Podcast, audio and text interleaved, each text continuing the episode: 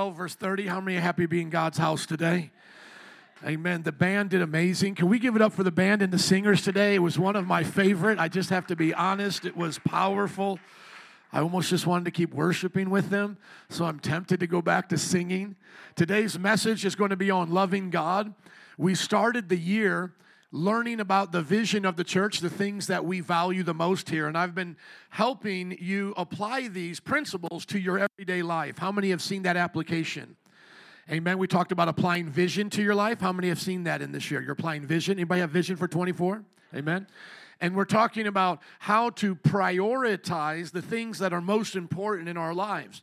Well, one of the things that the Bible emphasizes over and over and over again is that God loves us, and in response to God's love, we are to love Him.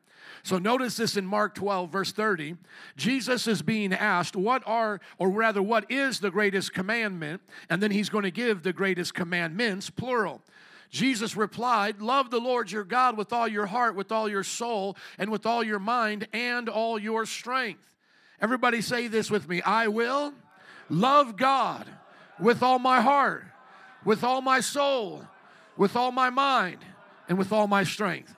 Amen. Thank you. Now, moving on down to the next verse, he then added to that, love your neighbor as yourself. And we'll get into that in the weeks coming by God's grace. I want you to think about those things that we talked about before our baptism service that we love God with. We love God with our heart. That is the emotional center of our inner being. We love God with our emotions. We are not afraid to cry. We are not afraid to raise our hands, jump, dance, shout. How many get excited with Jesus? How many are touched in your emotions by Jesus? How many know He'll pick different times of your life to touch those emotions? Sometimes, hallelujah, they can be random. I've had God touch my emotions in random times, man, and it feels so right to let it go, but it's like gas. You hold it in and it hurts, but you just got to let it go. Anybody know what I'm talking about? You just try to hold it in, and like you don't want to let anybody see you do this, but I'm telling you, it hurts the more you hold it in. You just got to let it out because God's touching your heart. We also love God with our soul. I believe that the soul in this passage is describing the will, the volition, that which we decide to do. The human soul is what makes us unique among all creation. It's what God gave Adam and Eve with that breath of life to choose between good and evil. And sadly, they chose to eat of the fruit of the knowledge of good and evil instead of the tree of life. And so, by choosing the knowledge of good and evil, that in itself was evil. They were not supposed to be the ones who discovered good and evil on their own. They were to trust God in His goodness of life and then learn evil from there. Can I hear an amen to that?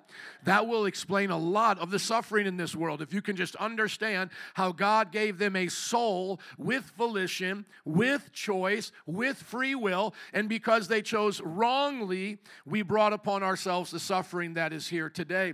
And what Jesus is reiterating here from the commands of the Old Testament is to love God with all your will so you can't just be a Christian because your parents were Christians. Now, we believe parents should bring their kids to church, just like, you know, kids are brought to school by their parents and they're brought to, you know, other things that help them, their sports and so forth.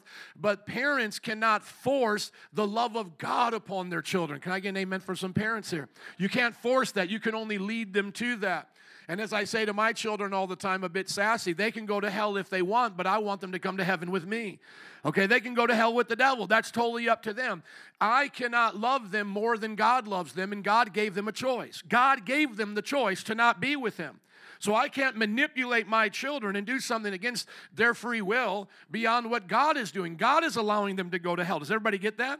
So if God allows them to go to hell, I'll allow you to go to hell. I'm not locking you in the house. I'm not going to be a Muslim and try to kill you because you lost your faith, which, by the way, that just came up again in the news. An honor killing of a girl. Her father wanted to kill her because she became a Christian. This happens continually in those countries. It's also happened in places like India. And I'm not saying Christians haven't misbehaved in the past, but that's not based on our text text, but these things are based on their text. Apostasy is a death penalty in Islam.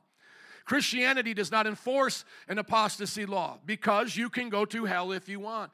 But Bible teaches us when you yield your soul to the things of God, when you freely choose God, he will fill the, the hole in your soul in a way that you never could do.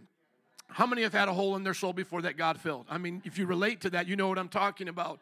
So the idea is you'll never be truly satisfied with uh, your life, with your inner person, until you yield your will to God. And when we look at Jesus coming in the flesh, remember, God put on an earth suit like you guys got dressed this morning and put on a suit of clothes. Jesus put his divine nature into the suit of humanity. And there, at this time of prayer before crucifixion, he said to the Father, Not my will, but your will be done, coming from his soul, okay? And we're not seeing the divine Son of God differ with the divine Father. We're not seeing a division there. What we're seeing is humanity's will against the will of God. So there were two places in a garden where wills were battled for, and one place the will lost the battle to sin, and another one won.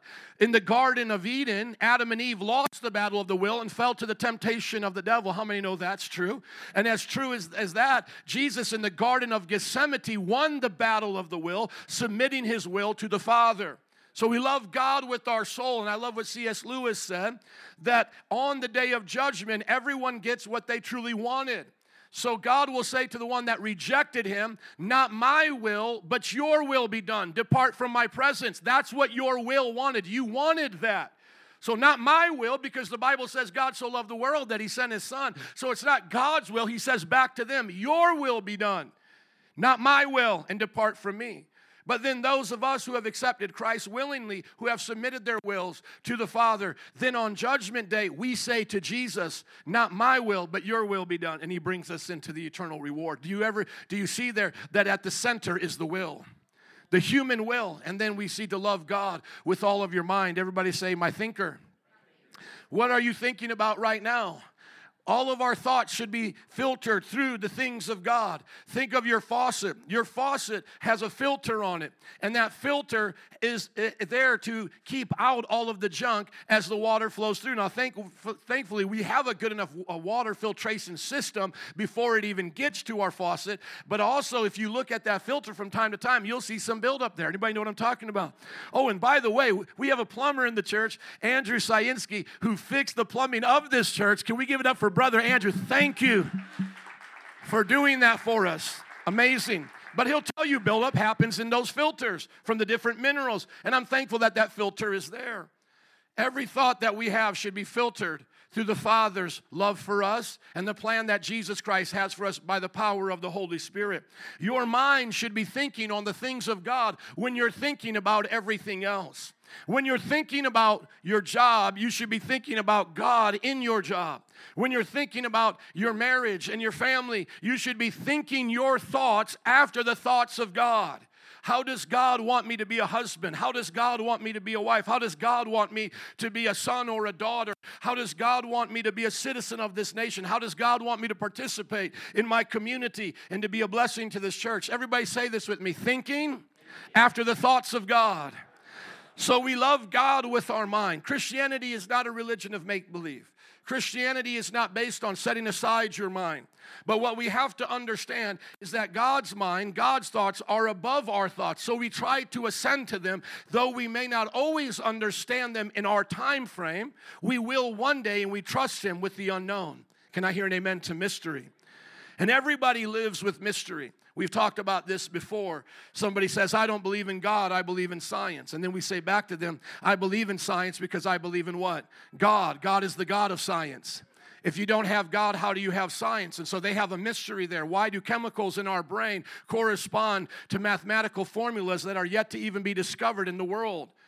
Do you understand that? We don't invent math, we discover math. Does everybody understand that? Use your mind while I'm talking so you can understand what I'm trying to help you understand. Sir Isaac Newton did not invent gravity, he discovered it. Are you listening? It was already there. And so it is true not only in that place, but in all places of life. This technology for the phone was here 2,000 years ago. We discovered it in the present, but it was already there. The knowledge of God is around us right now, waiting to be discovered. There is no scientific endeavor that is ever done outside of the mind of God. Chemicals don't do science. Your brain is more than chemicals. It is a mind. Your mind is not your brain. Your brain will die. Your brain will turn to dust, but your mind is a spiritual component of who you are on your inner person, and it will live beyond your body. And that's why your mind comprehends things your brain never could comprehend. Your brain has a sex drive, but your mind understands love. How many know your body has a sex drive driven by your instincts in the brain right now? But how many know there's a difference between that and love? The chemicals in your brain do not understand love, but how many here love themselves some loves? I love love. The Bible talks about loving God with all your mind, and then lastly, with all of your strength. Christianity is not weakness, it is meekness. It requires the greatest inner strength you will ever have in your life. It causes every single person to fall to their knees and realize they can't, but God only can. After the disciples understood what salvation was, they rightly said back to Jesus, This is impossible. Who can do it? It was after the rich man was told to sell everything that he has and to follow Jesus. And this uh, discouraged him, and he walked away sad. And the disciples just realized the cost of serving Jesus is the same for everybody. It's a call to come and die so that you might live. It is a denial of self not in the sense of the Buddhist or the Hindu or the Eastern religion to deny self, to find yourself. That's not the call of Christianity. It is a true death to never resurrect, to only now be found with the God self, the image that God imprinted in you where self help and goat yoga is always centered on denying something you don't like to get what you really like. Christianity has nothing to do with your likes, your wants, your pleasures. It is to God be the glory alone through Christ alone.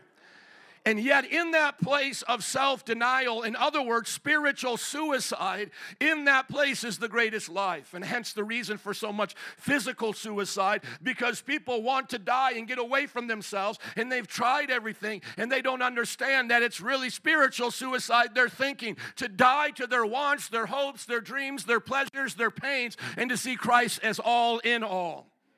And so the Bible says that in and of itself is the greatest strength known to humanity to love your enemy as yourself.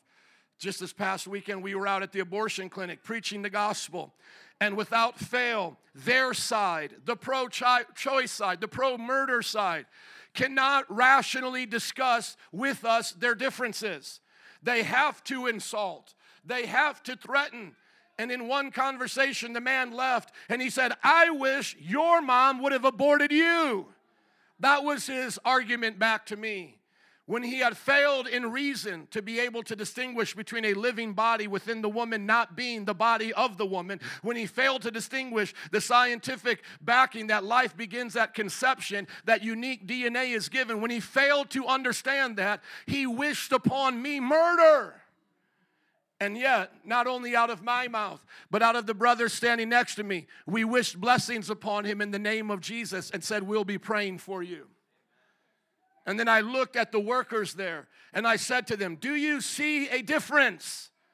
Do you see a difference? Your side wishes death upon me because that is the way of their master. The way of the devil only loves their own kind. The way of the devil only loves those who do good for them. But my master, Jesus, taught me a greater way a way that does not come from human strength. It only comes from the divine love on the inside. It cannot be done in the flesh, it cannot be done merely by willpower of the human effort. It must be the greater is He that's in you than He that's in the world. And I said, Do you see the difference? You are our friends, even though we consider you murderers. You are our neighbors, and we wish the best for you, even though we disagree. And we don't speak hate to you, we speak love and forgiveness. Tell me something that takes greater strength than that. It's easy to hate your enemy. It's easy to do to others what they've done to you. And yet, Jesus called us to love God with all of our strength. It takes strength to keep the commands of God. When you have the inner battle of your temptation and the things that your flesh will desire, and for you to say no to those things and to say yes to Jesus Christ, that takes strength. To say yes to holiness, to piety, to purity. I was listening, or rather, I was reading the comments under our social media, and I thank these brothers for what they do. Can we give it up for our brothers who help us on social media? Brother Logan as well for making this video. Yeah, we're kind of Facebook, YouTube famous, right? We have some followers on Instagram because of these things these brothers do. And I was reading under one of the posts of me preaching, and somebody was saying, I don't want to hear from this man talk about God unless he has a suit or unless he's dressed nicely and so forth. And then I said, What do you want? Me to dress up like mother and you call me father? Is that what it takes for me now to have the authority of the Word of God? But you see, in our culture, we're deceived of what holiness is. We think holiness is merely, merely external, something that you can just point on the outside and say, Oh, I can tell that's a nun, she's holy, or I can tell that's a priest, they're holy, not knowing what's going on in their heart. Jesus looked to people of that day, the most holiest people of that day, what would be like the, the priests, the popes, the cardinals, and he said, They are like whitewashed tombs. They look great on the outside, but on the inside, they're full of dead men's bones. We never claim to be the only church. We never claim to be the only ones pursuing holiness. But it is hard to find churches today in this city and around this country that value holiness in the life of the believer and to develop the inner strength to have self discipline to overcome their flesh. One brother was telling me how amazing he's doing at the church that he's now attending. And I don't wish to be jealous, but I want to ask I wonder if you're doing so amazing because nobody asks you personally about your marriage. Nobody's asking you about your personal piety, that you have left accountability and have found your safety in hiding. I wonder how many people think today I have accomplished all that God has for me in my inner life simply because the people around me approve of me. This is the same kind of fallacy for those that now approve of the homosexual lifestyle and tell people Jesus loves you just the way you are. Of course, we could say that. I could say that to any sinner here today. But it's more than just Jesus loving you the way you are, but too much to let you stay that way. Who cares enough about you to get into the life that you are now in and temptation to help bring you out? Holiness requires strength. I think about all of my friends who have lost their testimonies and still now want to pretend that they're just the same as me because they got to wipe their hands on the forgiveness rag of Jesus. There's no humility, there's no transformation. Their children have now lost the marriage that should have been a stability for them, and they now just simply want to tell me, but God forgives. Well, what about the marriage that you threw in the garbage, sir? What about the lack of testimony now you have among your children and your culture? You are now just a statistic of failure like everybody else. Oh, to God that people would fear the Lord again and see it in our lives. That our marriages are not like their marriages. Our children are not like their children. We do not talk like them. We do not laugh like them. We love God with all of our strength, both inward and outward, to show because our God is holy, we are holy. Holiness requires an inner strength that only God can give. And yet it comes through love. We love God with all of our heart. Everybody say this with me I love God with all of my heart, with all of my soul, with all of my mind, and with all my strength. Amen. Would you go to the next slide, please? I want you to see this. Look at your neighbor and say, This is the introduction. Amen. I have a whole message to preach to you. We're not to the message yet. Please be patient with me. When we talk about loving God in the practical ways, our church wants to make it obvious to you so that you can't, uh, you know, say, I'm confused. I want my children to understand. I want you to understand. What does it look like in a day to day life? It looks like you worshiping God. The Bible says in John 4 23 that God is spirit and that those who worship him must worship in spirit and in truth. Let's turn there, John 4 23, just so you can see it in its own uh, context there in the red letters of Jesus. The Christian who loves God worships God. The song of God is in their heart and soul.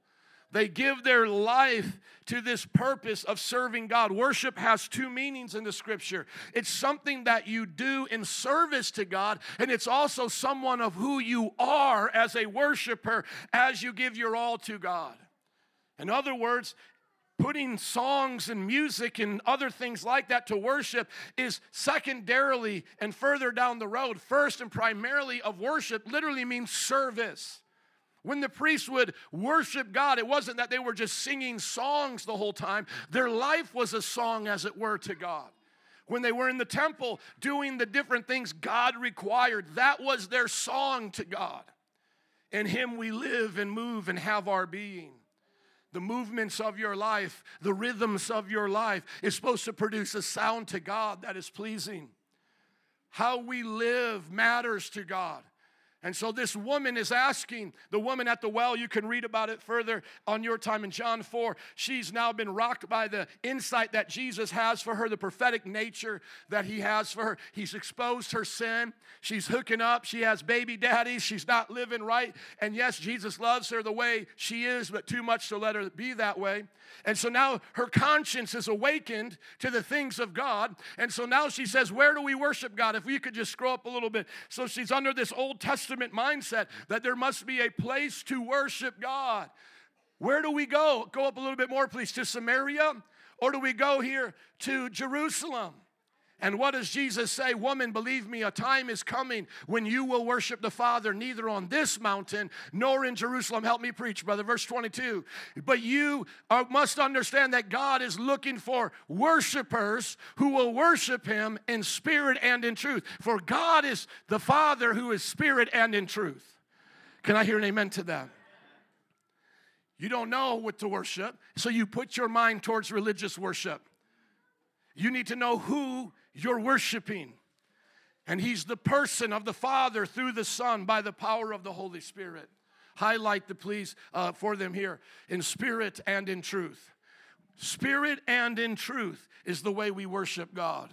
Your life is a song. Your life is a service. Your life is devoted to the magnification. Everybody understand this. Your life is devoted to the magnification of who God is.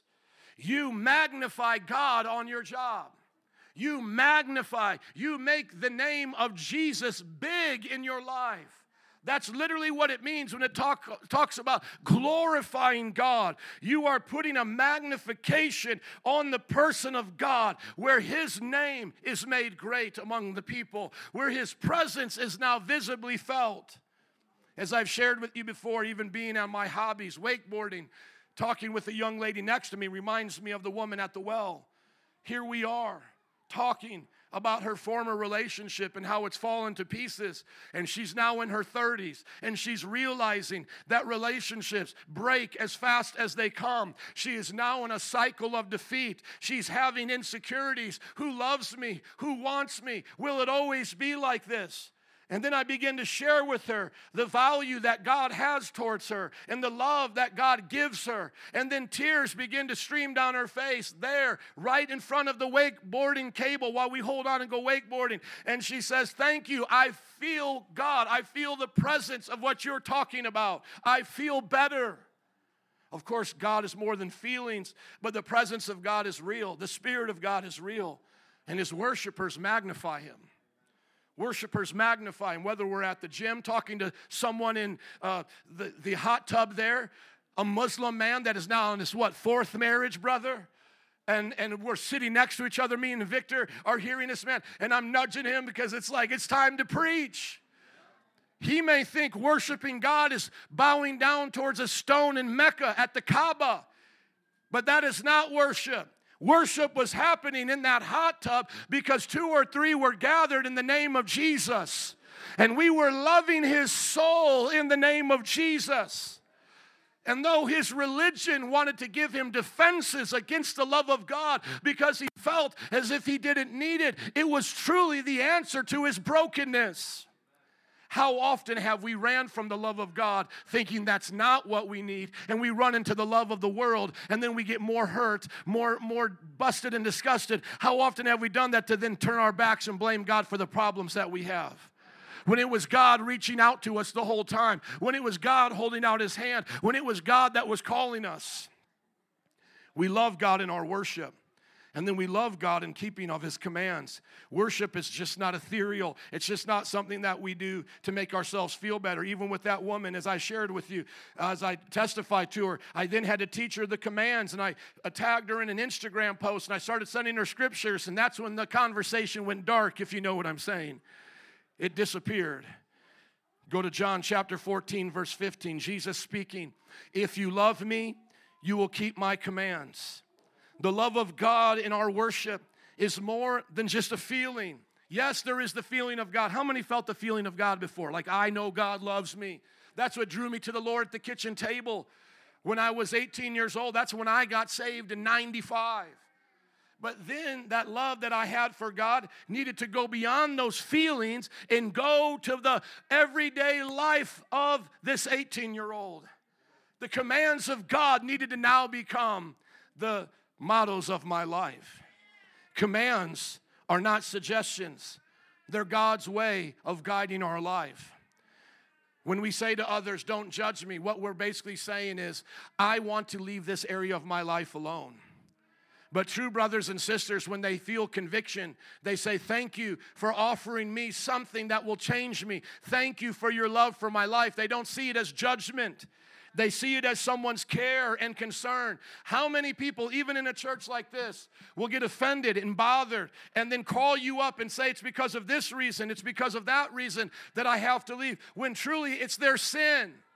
It's their lack of ability to keep God's commands, and they don't want to be told that anymore.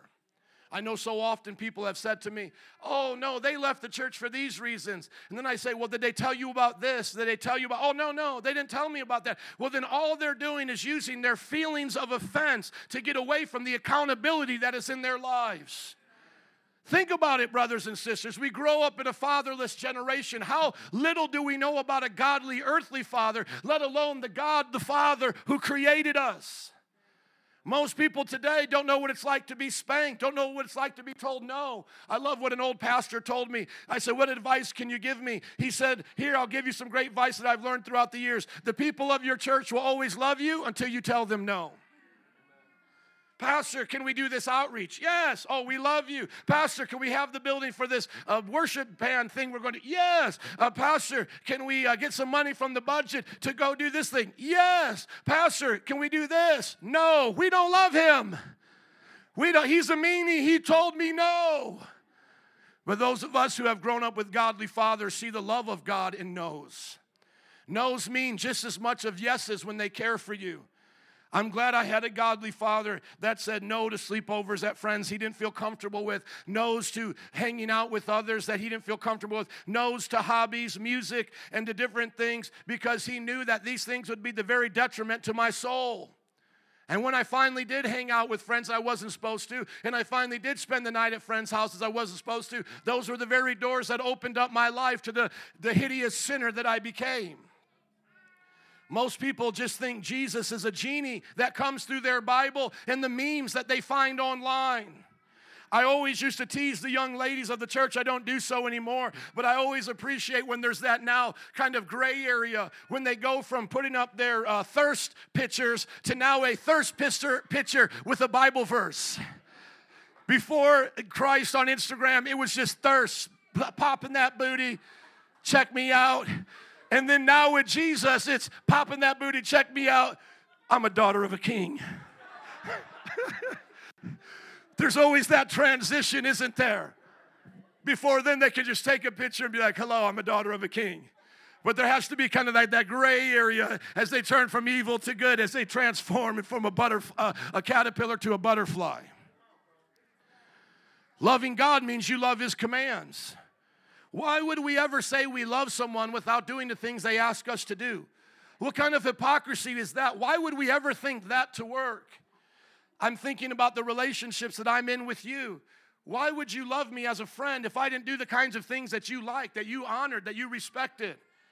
What if you were a vegan and I said, I want you to come over to my barbecue? I mean, come on, let's be honest. Would you love me for that? Hey, let's invite the vegan to our barbecue. But I've had people, I'm telling you, leave Christianity or leave this church and then tell me, I don't have friends anymore at the church. You guys are so superficial. And I'm like, Bubba, it's because you're a wicked sinner now. You're living like a sinner. They don't want to hang out with you as you go sin. You want to live in sin. You want to get drunk. You want to go do this. And then you just want to hang out with your same Christian friends. Your worldly friends don't even do that.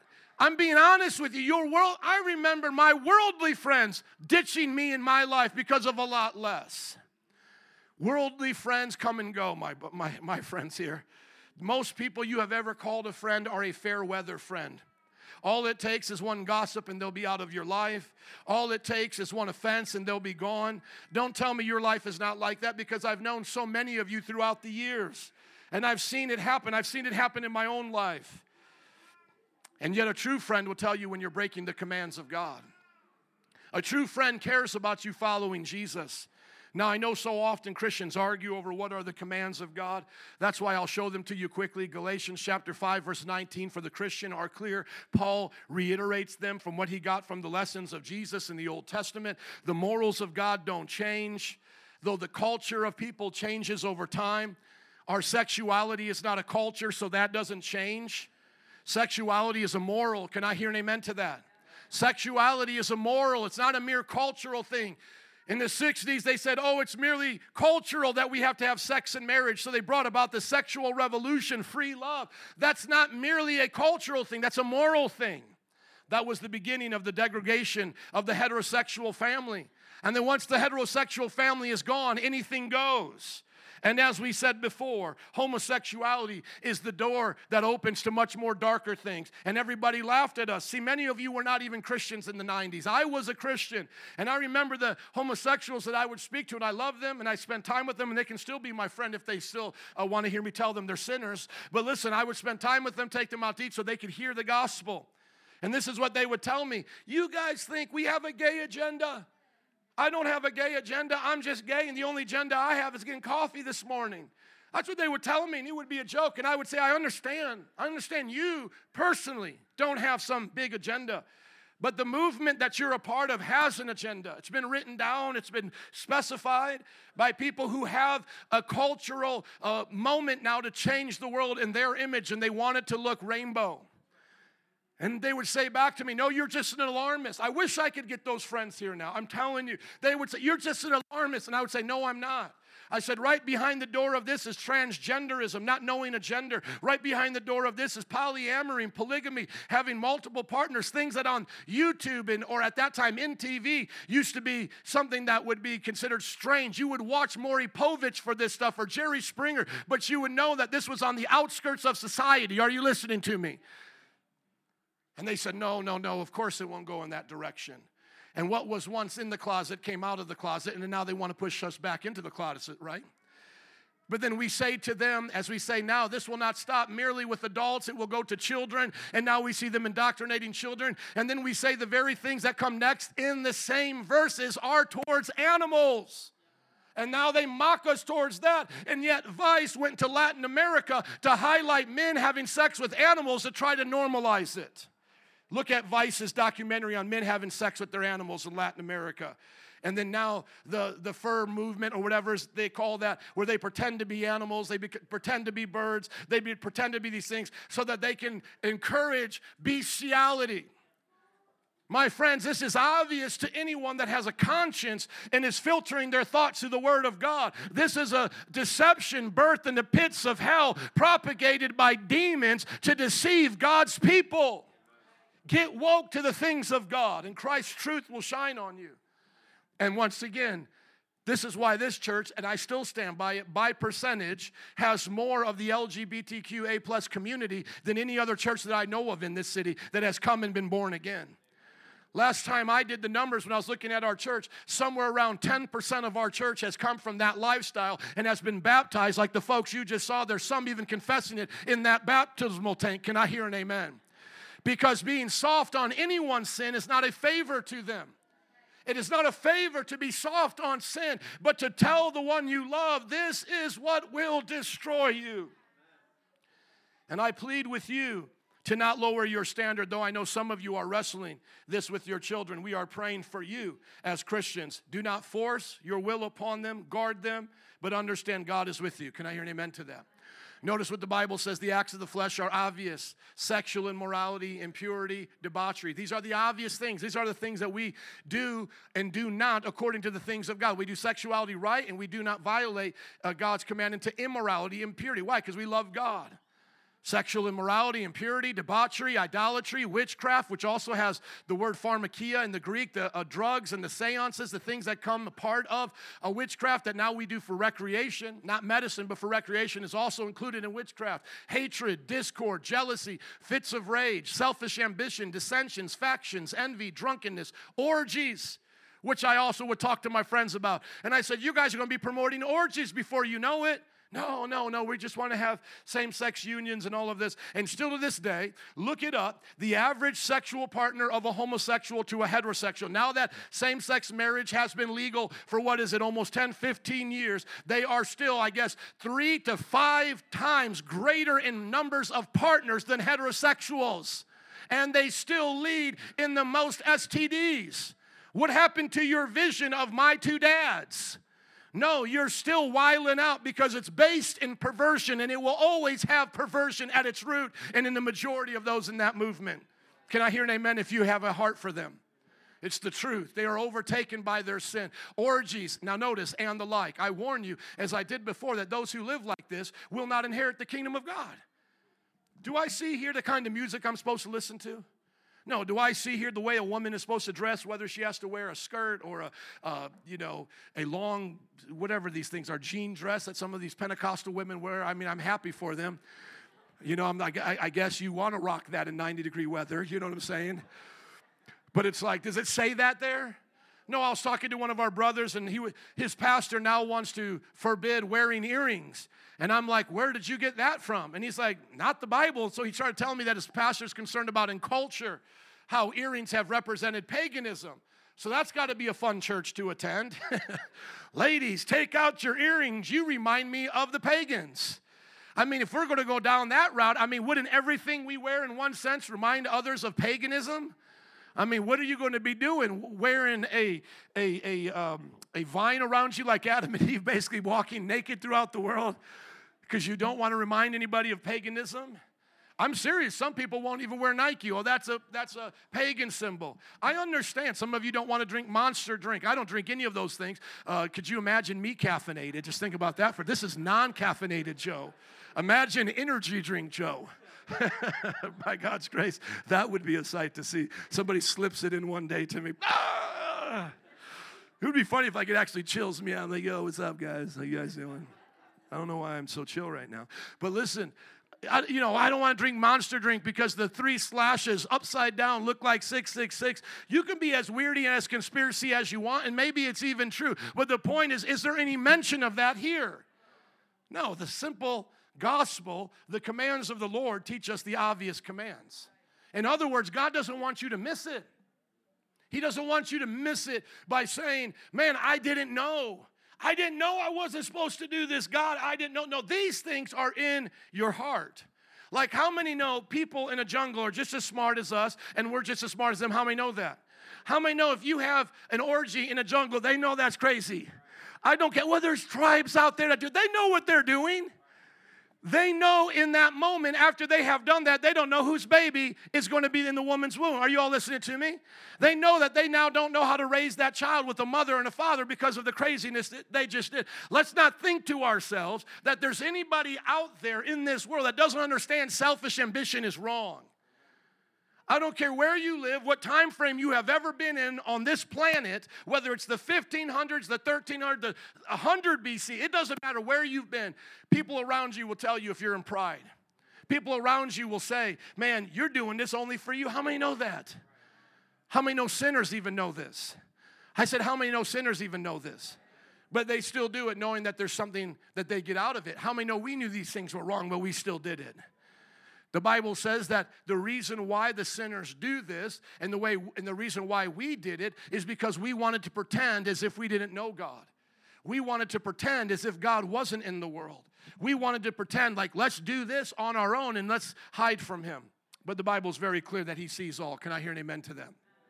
Amen. Look at your neighbor and say, let's get to the message now. Amen. How can we do such a thing? Isn't this now a great task before us? I said, Isn't this a great task that's before us?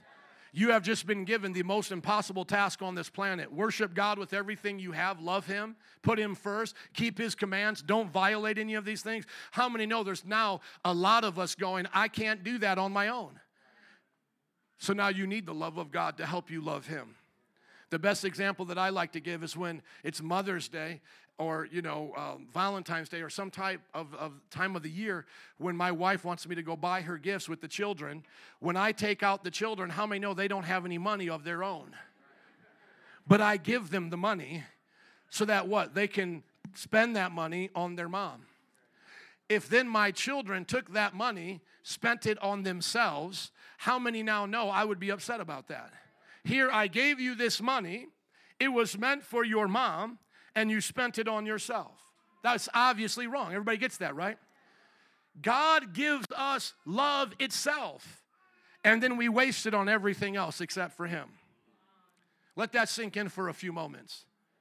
God gives us love, and then we waste it on the Super Bowl. I love the Super Bowl. You love men in tights playing with balls. That's what you love. Think about that. Men in their tights and their balls. That's what you love. Same thing, guys. Let's just be honest. Same thing. I don't care if it's rugby, I don't care what it is. You love men and their balls.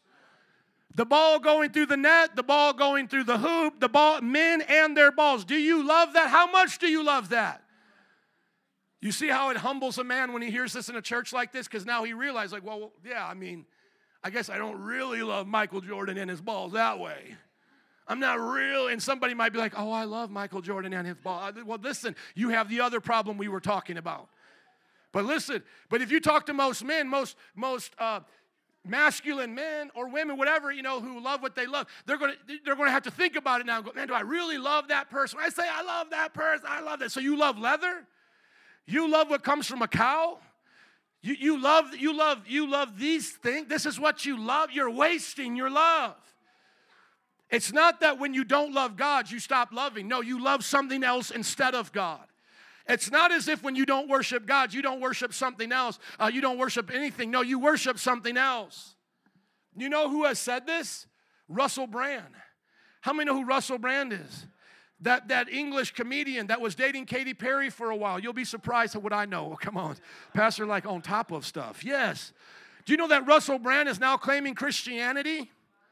And if you listen to his TikTok or his YouTube or whatever it comes up, he's actually making that as an argument now. That it's not that when I stopped worshiping God or believing in the God I was raised to believe in, it's not that I just stopped being a worshiper. I worshiped something else. Something else that's much cheaper, something else that's much more dirtier, something else that doesn't satisfy me the same way. Now, into honesty to why men like other men playing with their balls and, and putting them in hoops and stuff. The reason why that's liked is because it gives us adrenaline. And we feel a sense, men, of our heartbeat increasing and a sense of companionship.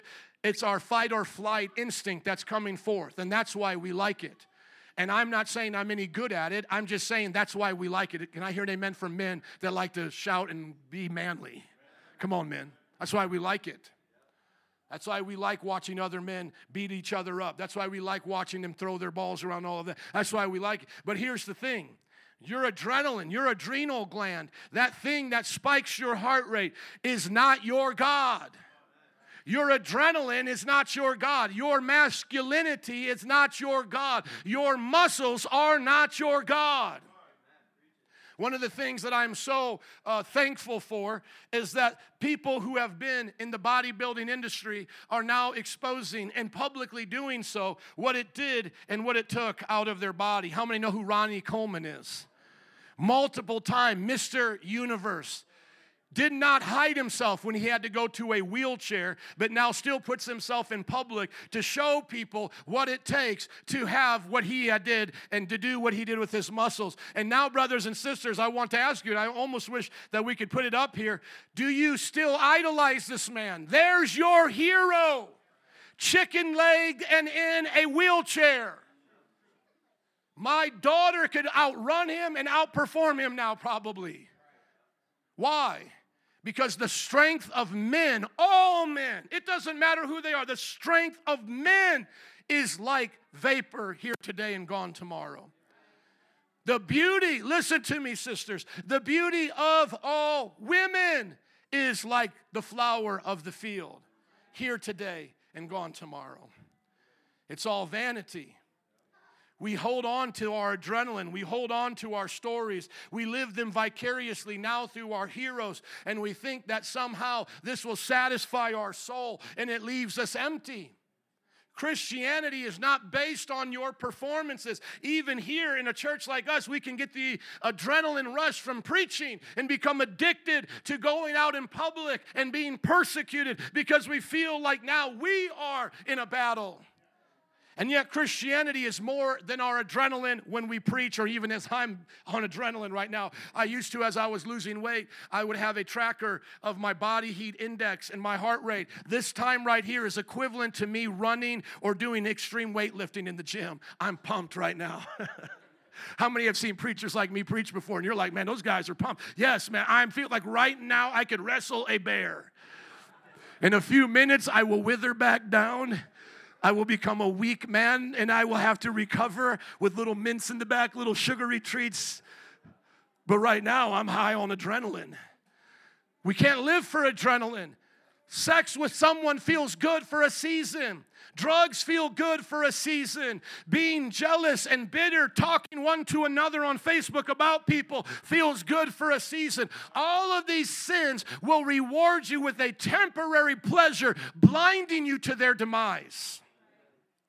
And so, what must we do as we get to this message? And I won't be very long by God's grace. What we must do is understand that God's love has to come in us, to us, and go now through us as a cycle of love. We need God to fill our love tank with His power and His presence, lest we be deceived. And that's why men who play with their balls, who really have it under control and know what it's about, will thank God for all their victories. And I thank God for those Super Bowl players who gave God the glory on the field and off the field. Go with me to John 3:16, please. For God so loved the world that he gave his one and only son that whoever believes in him shall not perish but have eternal life.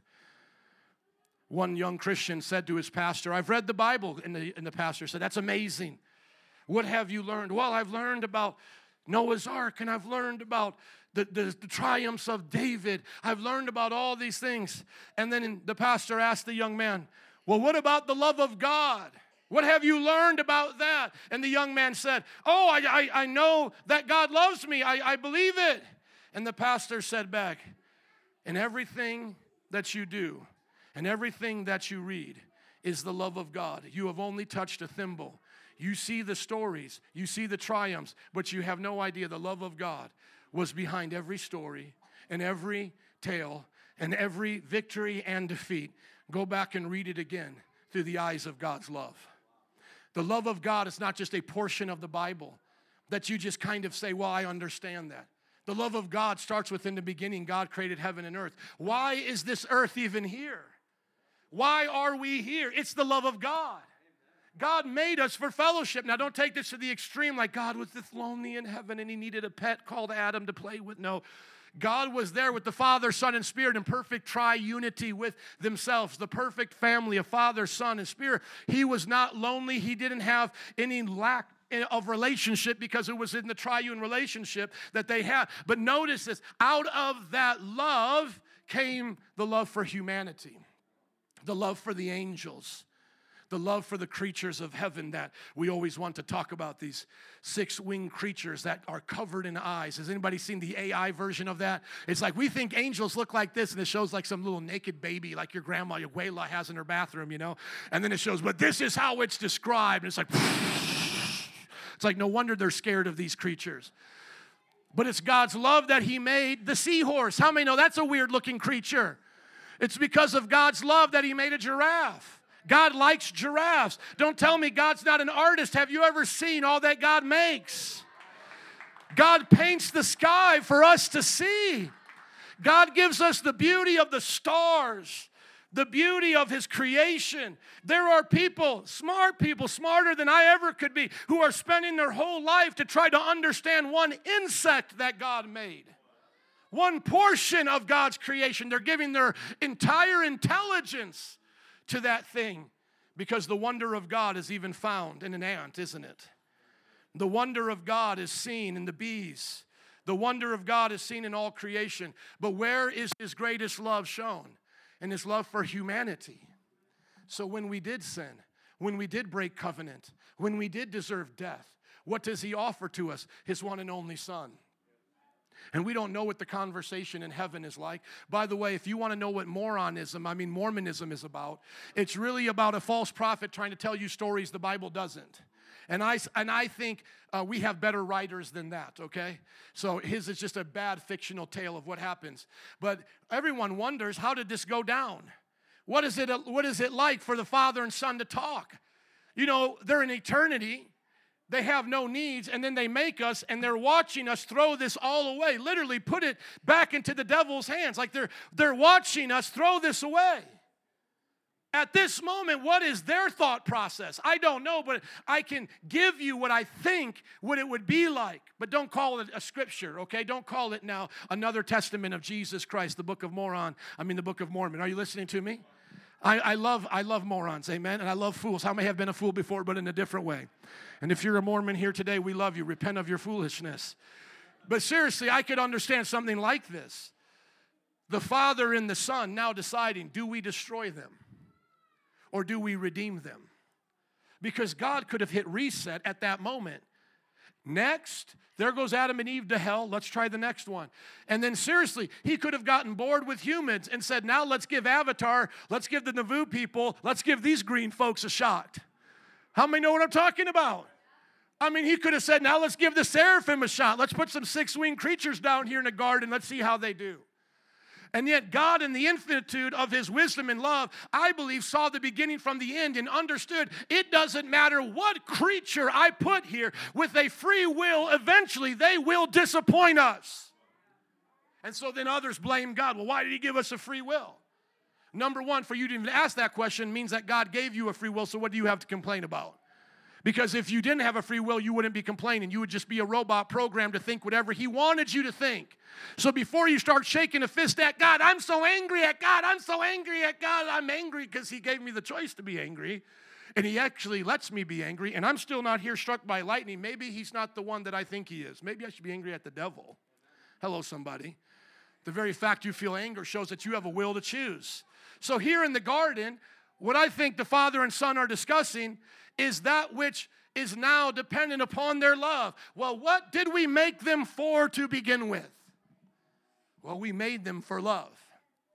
Well, then the cost, I could see the father saying this to the son. Of course, they don't learn anything but track with me here, but I could see them talking in this way. The father could say to the son, Well, the cost of us giving them love and the choice to love is our broken heart. That is the price we must pay because some will choose us and some will not choose us. Now, do we let them remain in their own damnation or do we redeem them? That's what John 3:16 is saying from the very beginning. That when they sinned, God speaks to them and says to the serpent, You will be crushed by this woman's offspring. He will crush your heel, but you will sting his foot. Does everybody remember that prophecy in Genesis? Just put it up there, please. Genesis 3:15 into 16, John 3:16. It's the fulfillment of John 3:15 and 16. It's all been covered here from the very beginning. God is recognizing the cost of his love for us, which is his son going to a cross. Does everybody get that? Does everybody get the immense love? Can I hear amen to this? I will put enmity between you and the woman, talking to the serpent, between your offspring and hers. He will crush your head, he will strike your heel. That's at the beginning of our book. The battle of good and evil will be won by Jesus Christ crushing the devil. But what will happen in the meantime? There will be pain from generation to generation, starting from when you come out the womb, not laughing, but crying as your mother screaming in pain. Does everybody understand that? Pain will be what you will face in this world. Domination. You will face it. That's why when you get to Cain and Abel, the very first children of those uh, that, that couple, even the, the historians say that, that Eve might have thought that this was the redemption. Already she had given birth to the Messiah. She didn't know. I mean, her offspring crushes the serpent. I just had an offspring, go ahead and crush him. But he then gets murdered by his brother. Talk about your hope being crushed. You're thinking, this will now make up for what I did. My child is going to go find that old devil, that serpent, and go crush him. But no, he gets killed by his jealous brother, as we just learned today in the scriptures. Pain, murder, jealousy now comes through humanity. But where is Jesus? Where is the God of love? Right there, speaking to Cain. Cain, sin wants to have mastery over you, but don't allow it. And but what does Cain do? Cain chooses the way of sin. Go through the stories of the Bible. And then you get to Abraham. Remember this young man with the pastor. Remember this story. It's not just God loves me somewhere, the whole book is of God's love. Go back and reread it and see if you can find it on every page. God then says to Abraham, I'm going to make you the father of nations, but hey, you're going to have to wait till your geriatrics, you know, uh, over here in the old folks' home at 100 years old, but you're going to have a child. 25 years later, he has a child. And what does God say to him? Kill it. And then all the psychotic people go, Yay, that's why we like to murder children in abortion clinics because God's the first abortionist. No, they are demonic in that presentation. They don't understand. God was never going to allow the murder of the child, but He wanted someone on this earth to feel what He feels because He's giving up His son. And then He finds Abraham willing to do it. And God stays the hand and shows him a ram in the thicket a male lamb and lets that become the sacrifice. And then, as you see throughout the Bible, sacrifice is a part of their rituals. Are they doing that just because they want to eat out of cheddar? They just want to eat meat? Are they just burning up and crucifying, uh, killing animals because they just God just wants them to have a butcher shop in the temple? No, it's because God wants them to see every single sin equals death, and your blood should be flowing through this earth. You violated my heart. You broke my commands. You didn't love me. And this is what lackless love looks like for God it looks like death. Sometimes people think God is so insecure in heaven, like he's that person on one of those reality shows like American Idol, that he needs your vote as you've seen them present their, their pitiful requests to the people. Please vote for me. Please, please, please vote for me. Vote for me. Like people think God is like that. Please love me. I'm alone up here. Please love me. Please. That's not God. God is saying, You need to love me or you get your blood spilled. You need to love me or you turn to death. You have an incurable cancer running through all of your veins, and trying to help one another is like giving blood transfusions from aid patient to AIDS patient to aid patients. You're all going to die in your disease. And God is showing us through these innocent animals, this is what it looks like. And Abraham is one of my friends, the Bible says, because he understands what it's like to give up a son. Because that's what I'll be doing for you. For God so loved the world, he gave his one and only son. You go through then Moses and all of the sacrifices, and the people just begin to use it and abuse it, that by the time you get to Samuel, one of the great priests of the Bible. His children are just sitting in front of the place where they would give animals and would just be like, I want that one, I want that one. Yeah, God forgives you, go about your business. And they were just eating it for themselves, just so that they could manipulate the system. Give me more meat. I'm hungry. And then you see all these greedy pastors. Give me more money so I can have a Bentley. It's the same sin of greed. Are you listening to me? And the people who do it feed into that because at least now they have a clear conscience because that's what the priest said, and I'm not going to argue with it. Don't listen to anybody above the word of God. Your soul depends on it. Can I hear an amen? And so now you see Samuel. And you see these priests, or Eli rather, the priest. I, I said Samuel, he was a prophet. Eli, the priest, rather, thank you, Lord, loses his two children to this. And then God raises up Samuel. And Samuel now takes the place and then God uses Samuel to anoint David, who is a king after God's heart. Are you all tracking with me? Who becomes the second king in Israel's history. And this is the one that Jesus is known as the Son of David. How many have heard that title for Jesus, the Son of David? This is that great king. How many have heard of David and Goliath? But what does this king even do? This great king, what does he do? He breaks the heart of God by having an adulterous affair with Uriah's wife and then becomes a murderer. What do you think that did to the heart of God? Put up Psalm 51, please. Here, God has been waiting for millennia to produce his plan. And yet, every time we see human intervention into the plan, it's nothing but death and destruction. Not saying that God didn't know this, but you see, here comes Abel, but then Cain comes and kills Abel. You see God begin to call the prophets and the leaders, and yet their children begin to walk away from God. Noah's descendants uncover his nakedness. Abraham's descendants become sinful and schemers. David becomes an adulterer himself and has to cry out to God for forgiveness. His son becomes a, a, a polygamist. He loses the kingdom to his two children's division. The curse of God comes upon Israel to where the prophets now have to speak judgment and judgment, and yet we wait here for the Messiah. But hear the heart of David in the midst of this. He says, Have mercy on me, O God, according to your unfailing what? The young man said to the preacher, Oh, I just, I read a verse or two that said God is love. No, no, you didn't read the Bible right then. The only reason why David wasn't struck down is because God was showing his love through flawed humanity. Do you understand this, brothers and sisters? I said, Do you understand it? The only way we make it through this is by loving God with everything we have and recognizing that it was His love that gave it to us to begin with. That's the only way. Go to Jeremiah chapter 31, verse 7. As the prophets begin to speak to the people, they begin to share with them the heart of God. Verse 31, uh, chapter 31, verse 3 of Jeremiah. We see that the people of God need to be reminded. The Lord appeared to us in the past, and this is what He said. Think about this. Here's the prophet Jeremiah about ready to watch the destruction, and then the Messiah is going to come through Jesus, right? But right before all of this goes down, look at what Jeremiah says to them. Remember what God said to us in the past I have loved you with an everlasting love, I have drawn you with unfailing kindness. Think about that. I have loved you with an everlasting love, Cain and Abel. I have loved you with an everlasting love, Noah. I have loved you with an everlasting love, Abraham. I have loved you with an everlasting love, David, Solomon, Eli, Samuel. I have loved you with an everlasting love, backsliders of Israel. Now, what do we do with that? Jesus comes in the flesh, right? He's incarnated for us. Incarnate. He comes in flesh. And what do we do to the God of love? What does humanity do, brothers and sisters?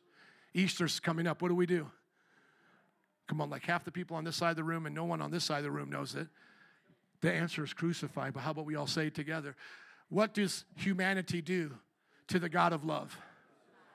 Crucify him. What if God was one of us? You ever heard that song? Just a slug like one of. What would we do? What would we do if God was like one of us? Look at what we did to Jesus. We put him right on a cross and said, That's where you belong. And every day, I want you to get this when we sin, it's like we re crucify Jesus. Well, come and pray. Come read your Bible. No, Jesus, I don't want to read my Bible. I want to be on TikTok. You stay right here, Jesus. I got my life under control. That's what crucifixion looks like to Jesus. Here I come, OnlyFans. Here I come, greed. Here I come, selfish ambition on my job. And we crucify the Lord over again. We put him on that cross. Have I done it? Absolutely. But it's miserable. It's disgusting. It's not what we're called to. What we're called to is the relationship of love. So after they put him on the cross, what does Jesus say to his enemies? Father, forgive them for they know not what they do. That is my Jesus. My Jesus loved even his enemies unto death. You think it's one thing to love your enemy when we're in front of an abortion clinic or your coworker who's trying to get you fired. It's another thing to love them while they're crucifying your son in front of you. No one can understand this kind of love without God opening up their heart to it. It's a supernatural love that is beyond all understanding. It is beyond all comprehension. It is the very fabric of the universe. It is the very, uh, the very nature of why we feel what we feel. This is the foundation for all other morals. This is why we know when someone steps on our toe on the bus and doesn't say, I'm sorry, we know it's wrong, or when they cut us off in traffic, to when someone cheats on us, to molesting of a child, to whatever extreme you want to use on the scale of injustice what moves this is love or the lack thereof. And the love that we're talking about is the love found in God. And He's calling us to that love, is He not? I said, God is calling us to that love, is He not? Amen. As Daryl comes quickly, please go to 1 John chapter 4, verse 9 and onward. By God's grace, we'll continue this next week. How many are learning something today, being encouraged? Oh, to God that we would love Him with all of our heart, soul, mind, and strength. That we would take a hold of His love and not waste it on ourselves, waste it on these things. Now, can you still love the kinds of things you talk about in a sense? Yeah, you can, but you don't love them for nine, brother. You don't love them with the same intensity and the same fulfillment as you have towards God. God is first. First John chapter 4 verse 9 please. You love God with what comes first.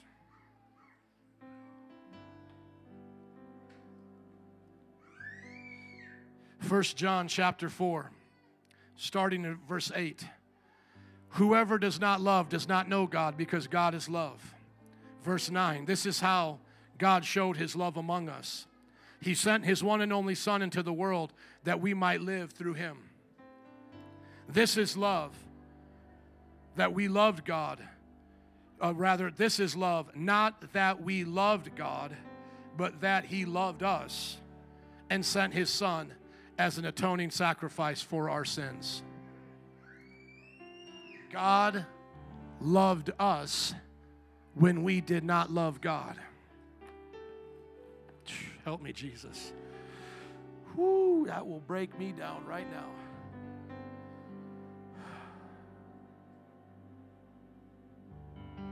When all of us went astray, when all of us turned our backs on Him in our own way, He still loved us.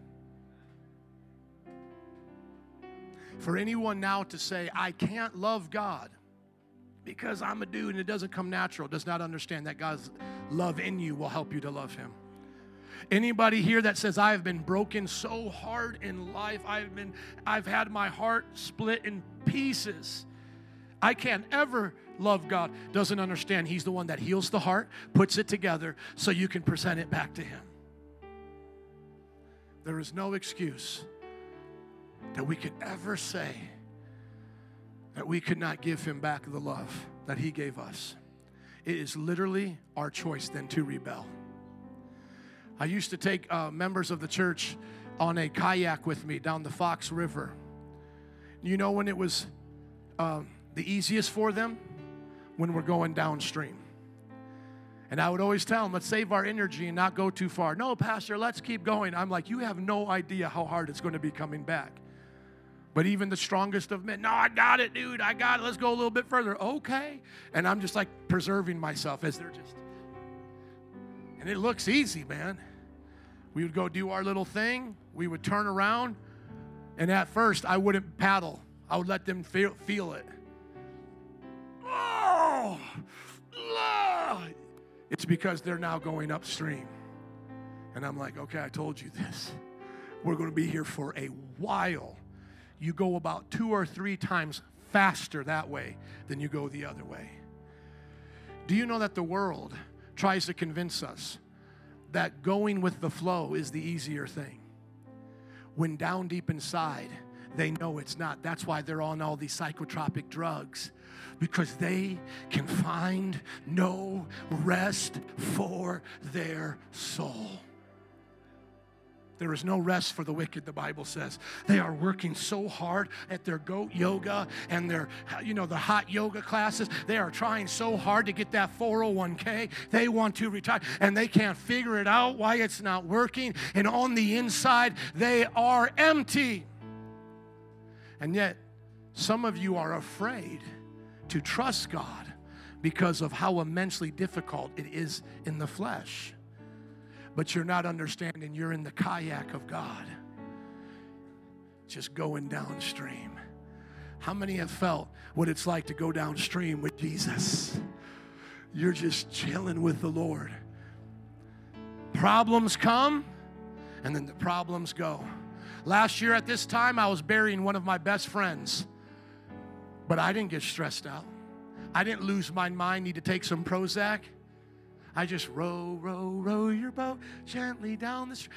Did I cry? Absolutely. I lost it in the funeral service. I, I was on my knees. I couldn't stand. I buckled and I was weeping.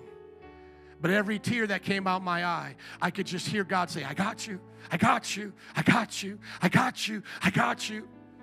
Every time I felt that dagger hit my soul, I could hear ching, ching, ching. I could feel the shield of faith coming. How many know what I'm talking about? Every moment of that pain, I felt the, I felt the hand of God doing what I never could. I'm not saying we won't face trials and pains in life, but you do it going in the flow of God's love. You do it knowing that God loves you, never leaving you, never forsaking you. And when you look back at your life, people will say, like my sister said, when we lost my other sister drinking and driving, and she came drunk to my hotel room as we were getting ready for the funeral the next day. And she knows I used to do drugs with her. And she's like, How are you not losing your mind right now? Jenny is dead. And I'm like, My Father who art in heaven, hallowed be thy name, thy kingdom come, thy will be done on earth as it is in heaven. I'm giving God my life, sister. I'm giving him the kingdom. It's all his. I'm asking him to come on earth as he is in heaven. And I would ask her to pray with me. And she would say, No, I'm going back to drink. I'm going back. I'm going back to my weed. I'm going back and, and, and I'm going to struggle through this. And I'm saying, and it sounds cheesy, but it's so real. I'm saying back to her, let go and let God. Let go and let God from the beginning to the end, it's all been God and it's all been His love. Through Jesus Christ, He's walked with us through all of our pains and all of our struggles. You're not the first one, brother or sister, to question His love. There's a whole book dedicated called the Book of Job, but at the end of his life, he got double for his trouble. If you believe God's love is going to see you through and help you to love Him back with all your heart, soul, mind, and strength, would you stand up with me today? Come on, would you give Him a shout of praise, a hand clap of gratitude. Hallelujah. We love you, Jesus.